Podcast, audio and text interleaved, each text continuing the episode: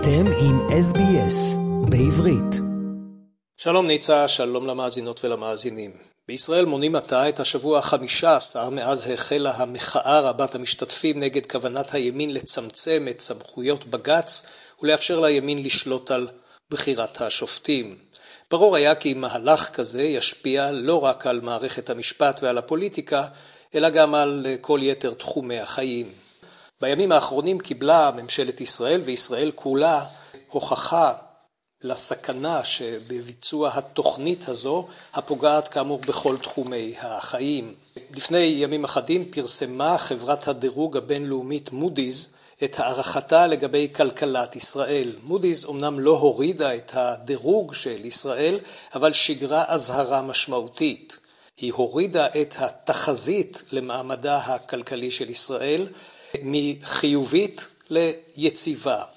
משמעות הדבר, כך הסבירו כל הפרשנים, היא שישראל לא הוצאה, לא קיבלה כרטיס אדום, אבל היא מסתפקת בכרטיס צהוב, קביעה שמשמעותה אזהרה מפני החמרת המצב הכלכלי של ישראל אם ימשיכו המאמצים לפגוע במערכת המשפט.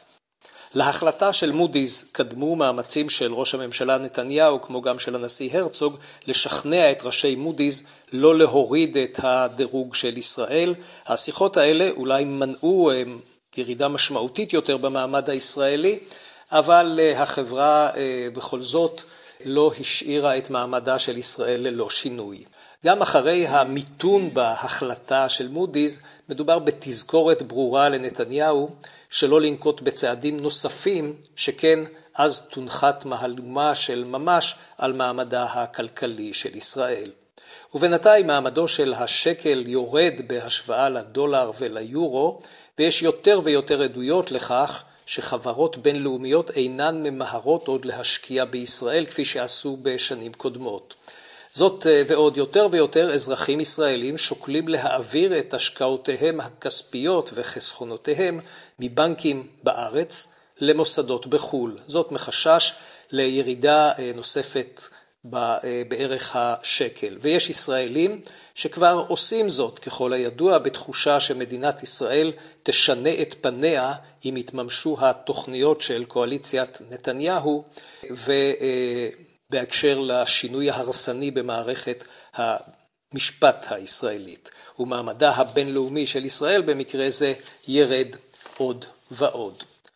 בנימין נתניהו מבין את הסכנה הטמונה בתוכניתו ונראה כי על כן ידחה עוד לעוד חודשים נוספים את ביצוע חלק מן המהלכים שאותם תכנן, אם בשל הלחצים הכלכליים הבינלאומיים ואם גם בשל הירידה המשמעותית במעמד הליכוד, כפי שמעלים אה, שורה של סקרים שנערכו בשבוע החולף.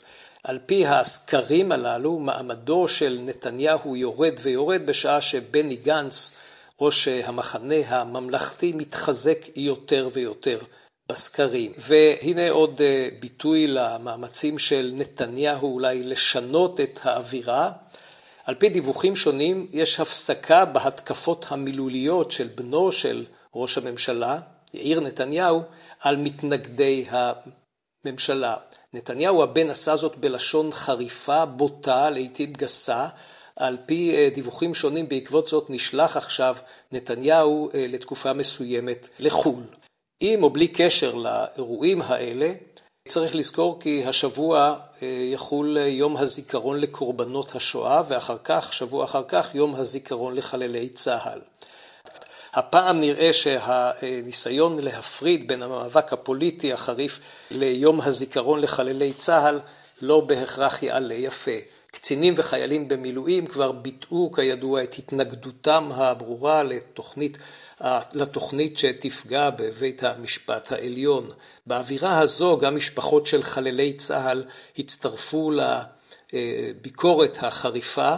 כך לדוגמה הופץ לפני ימים אחדים צילום של דגל שהוצב על קבר של חייל שנפל במלחמת יום הכיפורים, הוא אה, הונח שם על ידי, הדגל הונח שם על ידי בני משפחתו, וכך נכתב עליו, סליחה יוסי שהשנה איננו כאן.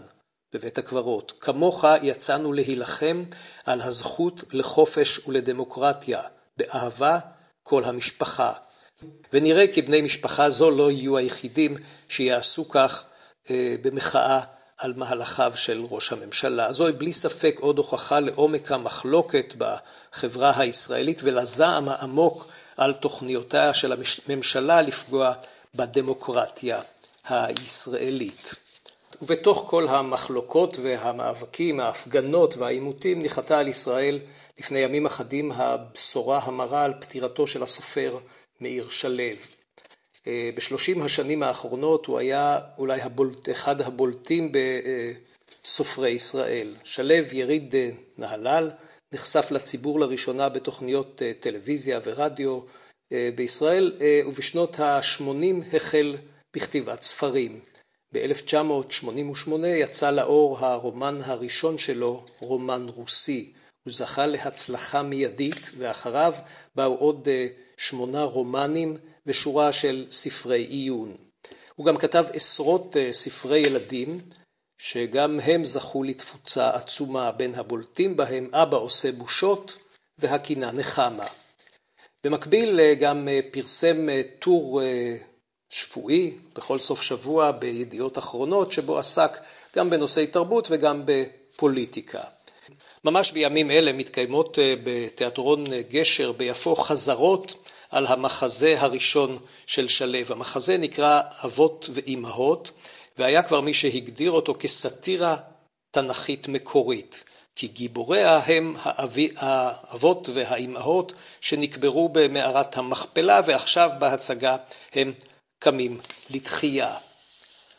בריאיון לעיתון ישראל היום לפני חודשים אחדים אמר שלו זה מחזה גם תנכי וגם קצת פוליטי, כי הסיפור על הנושא הקלאסי הזה של המשפחה, אבל יש בו גם אה, התייחסות פוליטית, ולדעתי הוא אומר היחסים בין בני ה...